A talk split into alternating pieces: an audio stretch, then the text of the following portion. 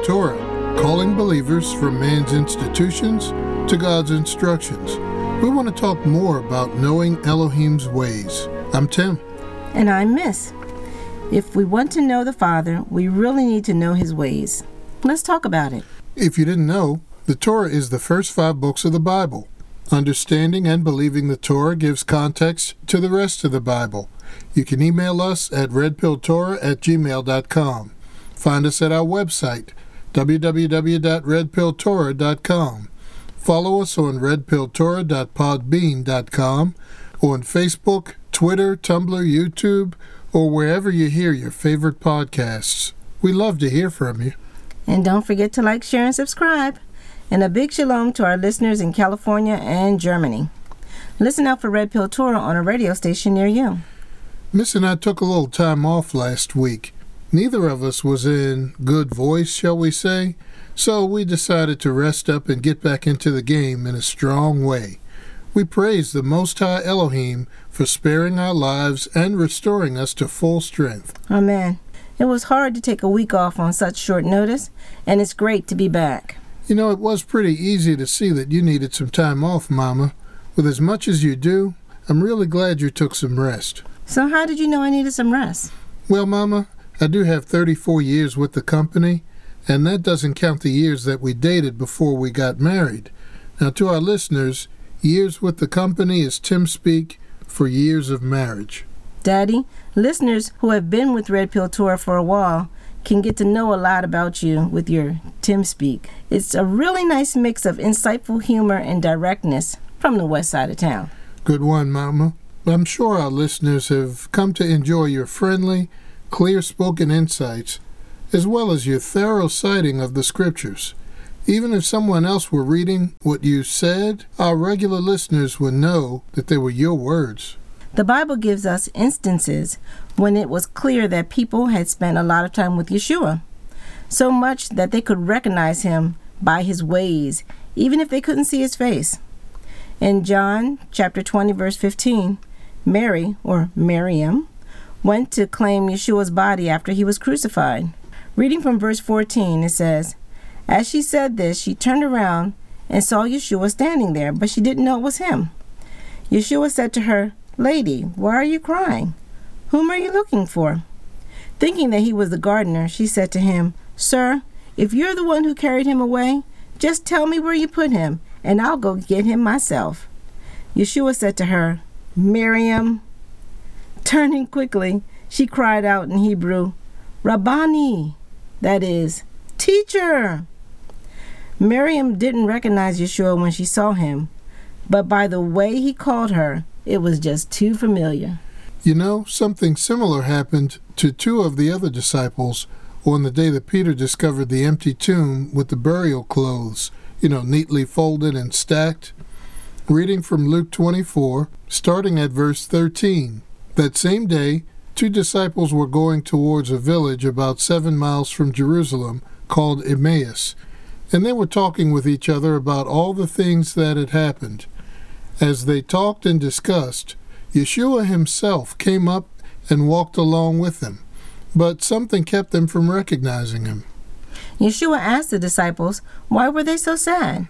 The disciples couldn't believe that this man had not heard about what happened to Yeshua. They explained how he was killed, and with him, their hopes in the liberation of Israel were dead. They even described how some disciples had reportedly seen his tomb empty and heard from angels who said Yeshua was alive. Reading from verse 25, Yeshua said to them, Foolish people, so unwilling to put your trust in everything the prophets spoke. Didn't the Messiah have to die like this before entering his glory? Then, starting with Moshe and all the prophets, he explained to them the things that can be found throughout the Old Testament concerning himself. Mama, I would love to hear Yeshua teach me about where he is spoken about in the Old Testament. Yeah, that would be really cool, Dad. Mm-hmm. Um, picking up at verse 28, it says, They approached the village where they were going, and he made as if he was going to go further. But they held him back, saying, Stay with us, for it's almost evening and it's getting dark. So he went in and stayed with them. And as he was reclining with them at the table, he took the matzah, since it was still the feast of unleavened bread, said the blessing, broke the matzah, and handed it to them. Then their eyes were opened, and they recognized him, but he became invisible to them. No doubt they heard Yeshua say this blessing many times. Now I'm sure that Yeshua said it with great love and devotion, not like saying route words out of habit or something, you know. He knew that he was speaking directly to his Father in heaven, and his Father was pleased by the blessing from his unique Son. These disciples were so familiar with the way Yeshua spoke the blessing, and maybe even with his mannerisms when he spoke it, that they immediately recognized him. That kind of recognition comes from being close, close enough to know someone's ways. On our last podcast, we talked about the derech, or ways, of Elohim. In the Hebrew scriptures, a derech is a long path on which someone may travel. It could be understood to be the path of someone's life, and it could also be the outcome of one's decisions, which determine the path of one's life. Now, let's discuss a related meaning of way or derech. This meaning refers to one's habits or manner of doing things. When we spend time with someone, it gives us an opportunity to know that person on a deeper level. We may get to understand the usual ways that they do things. Hebrews chapter 3 includes a quote from Psalms 95. It teaches us about Israel's opportunity to know Jehovah Elohim's ways. Hebrews chapter 3 starts by comparing Moshe to Yeshua.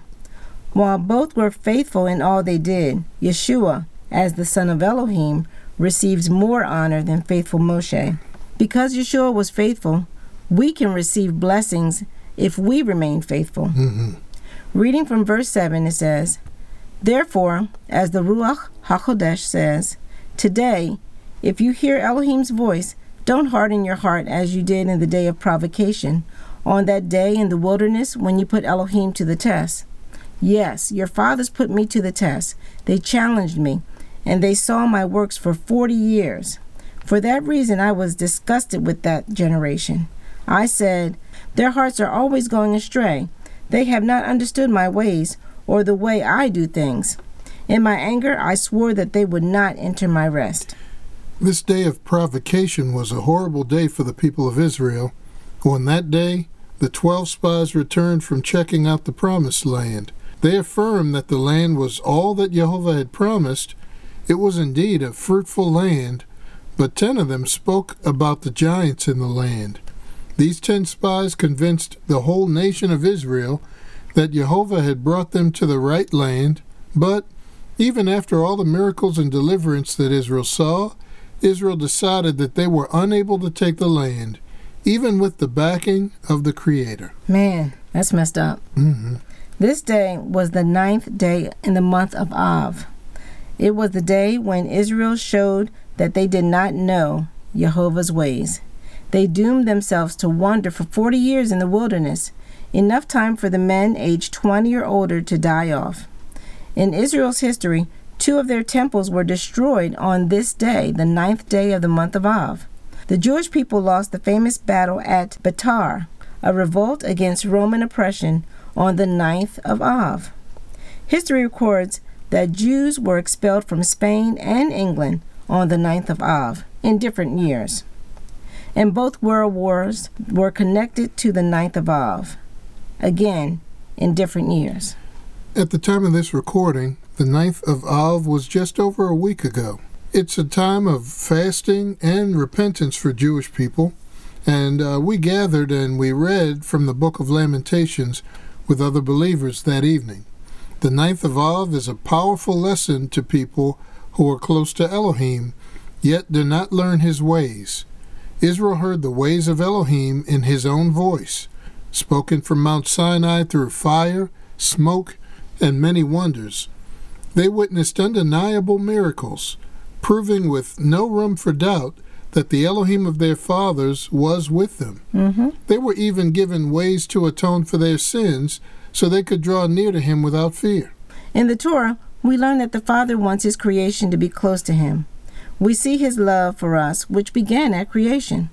We also learn that we cannot be close to Him without knowing and adhering to His ways.